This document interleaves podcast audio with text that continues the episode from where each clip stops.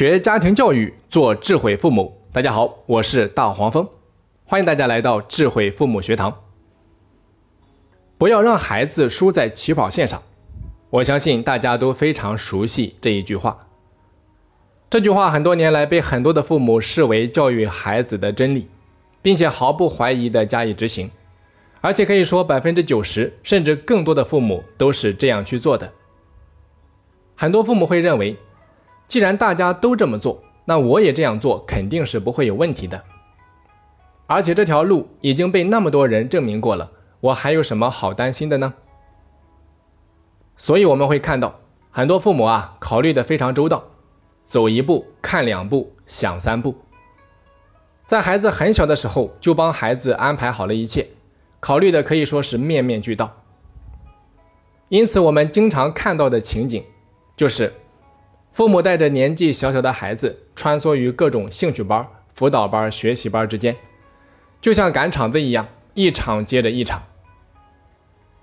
作为一名教育工作者，我经常听到的就是父母说：“老师，今天的课程还要多久？孩子接下来还有别的课程，我们要赶着过去，不然又要迟到了。”所以你看，在很多家长那里，孩子的时间根本是不够的，恨不得一天当两天用。为了孩子的学习啊，很多父母连自己的周末也给搭了进去。周一到周五忙着工作，周末又要忙着送孩子参加各种各样的学习班，自己就像是一个二十四小时连轴转的机器人，多么渴望能够停下来休息一下。可是，一想到孩子的学习，神经又不自觉地紧绷起来。曾经我的一个学生跟我讲，他说：“老师，我的妈妈总是跟我讲他们小的时候多么多么辛苦，说我不懂得珍惜眼下的生活。可是我怎么感觉我的童年比他们小的时候还要辛苦？”咱们先不说谁对谁错，有一句话是这么说的：“白天不懂夜的黑。”在我看来，这是两种完全没有交集的生活和经历。他们之间是没有什么可比性的，因为谁也没有办法体会彼此的切身经历。唯一真实的就是各自内心当下的真实感受，就是都觉得自己小的时候过得比对方要苦，都觉得对方应该理解自己。我来给大家讲一个真实的故事。咱们国家原来的总督学叫柳斌，柳斌曾经说过这样一件事情。他说有一次啊，他去一个地方考察教育，当地有一个人非要见他，说他能够让三岁的孩子学会三千个字。当时啊，柳斌一点都不想见他，可是没有想到，在考察要结束的时候，这个人竟然带着一群三岁的孩子和一群记者在门口等他。见到柳斌的时候啊，他就上前讲，他说：“刘主任，你随便考。”看看这些孩子是不是真的能够认识三千字？当时柳斌一看这架势，然后就说：“你先让孩子和记者都回去，我单独跟你聊。”后来柳斌就对这个人讲：“他说我相信，你的每个孩子都能够认识三千字。这无非是训练的结果，小狗训练多次还会算算术呢。”可是这对孩子又有什么意义呢？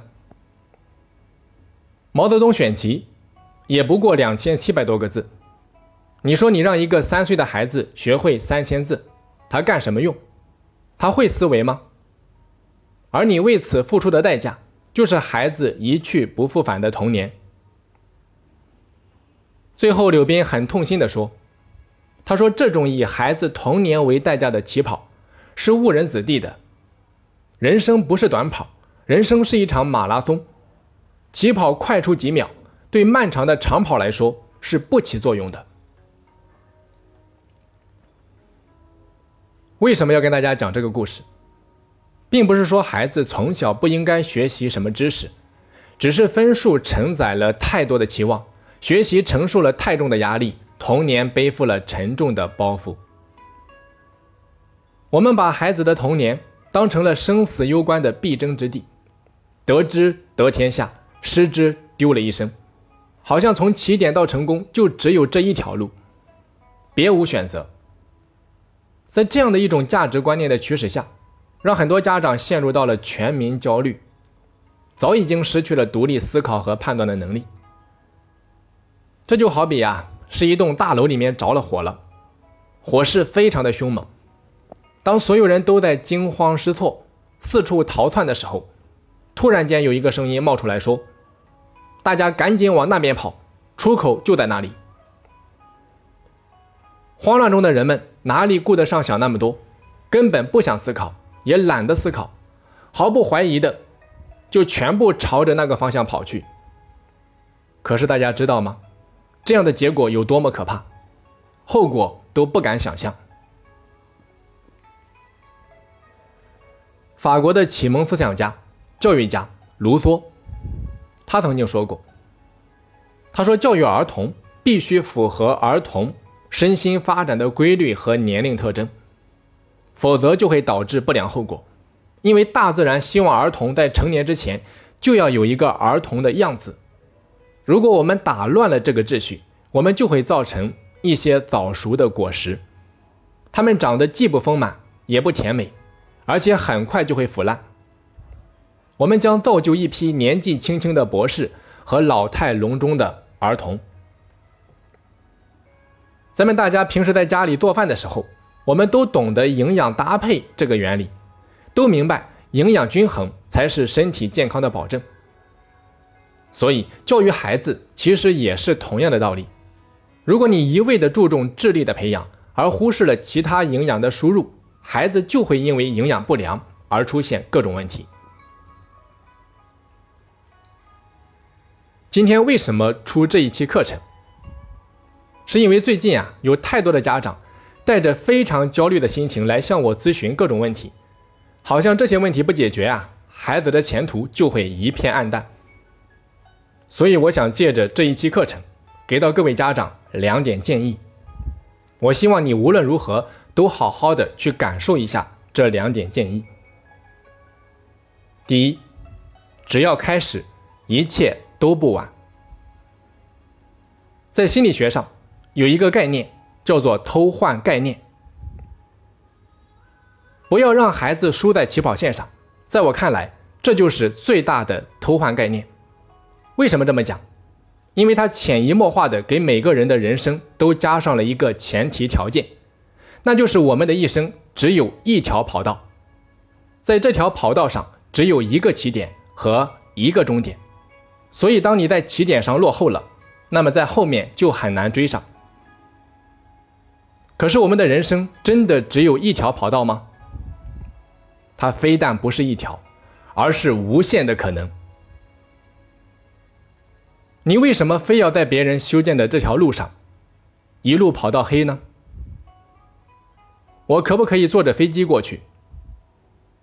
我可不可以乘坐轮船？我可不可以自己修一条路？我可不可以重新给自己设定一个终点？即便你非要在这条路上和别人一同赛跑，当别人起点比你早、比你快的时候，那请问？你可不可以开着轿车反超他们呢？所以你看，人生有无限种可能，有太多的精彩需要你去创造。一句话讲得非常好：“连点成线，功不唐捐。”就是说，你的任何一种经历，它都不是多余的，它总能在人生的某一个时间点上帮助到你。就以我自己为例吧。我在大学学的是广告设计，可是我真正从事广告设计的工作却不到一年。按理说这非常浪费。可是大家知道吗？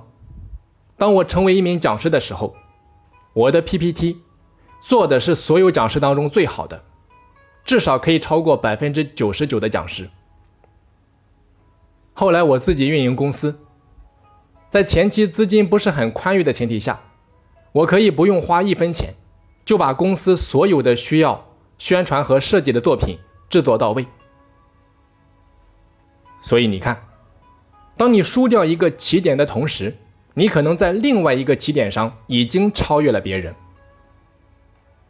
因此，请大家一定要记住，只要开始，一切都刚刚好。再来看第二个建议：孩子是你生的，但却不属于你。这句话乍听，觉得非常刺耳，非常的不舒服。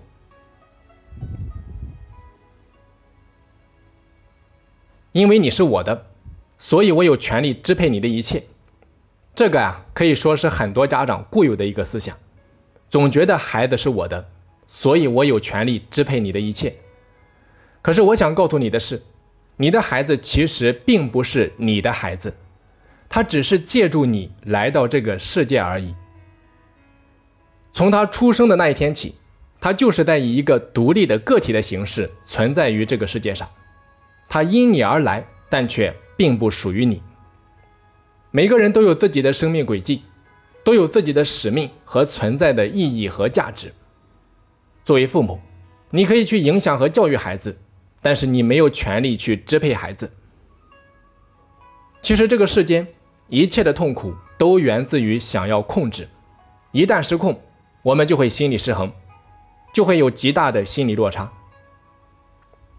所以，请各位父母一定要明白，孩子他绝对不是一个物件儿他不是你的一部手机，也不是你的一件衣服，你想怎么摆弄就怎么摆弄。所以，当我们把孩子物化了，认为他是你的，那么这就有了从属关系。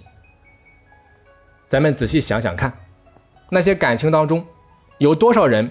因为把对方当成是自己的，而进行着各种各样的控制和绑架，最终酿成了一出又一出的悲剧。所以说，各位家长，我们一定要正确的看待自己和孩子之间的关系，一定要正确看待我们彼此的关系。我再来重复一下刚才我讲的这一段话：你的孩子其实并不是你的孩子。他只是借助你来到了这个世界。从他出生的那天起，他就是在以一个独立的个体的形式存在于这个世界上。他因你而来，但却并不属于你。每个人都有自己的生命轨迹，都有自己的使命和存在的意义和价值。作为父母，你可以去影响和教育孩子，但是你没有权利去支配孩子。听完之后，可能有的家长不能一下子接受和理解，但是我依然希望你能够仔细的去思考一下。好的，那本堂课啊讲到这里，就差不多全部讲完了。最后，我想跟大家公布一个消息：我们团队从九月份开始，将会把我们原先在线下收费一万多块钱的记忆力的课程，变成在线课程。那目的就是为了帮助更多的家长和孩子用最低的成本学到最好的内容，而且孩子刚刚开学，他要学很多新的知识点，所以刚好可以借助学习到的记忆的方法进行知识点的记忆。那现在我们第一期已经开始招生，为了更好的服务大家，第一期我们只准备招收五十名学生，目前收费也只有几百块钱，如果有兴趣的家长可以添加微信。四二二六八零八三四，然后发送“记忆力”三个字，就可以收到相关的介绍了。好的，我是大黄蜂，咱们下期再见。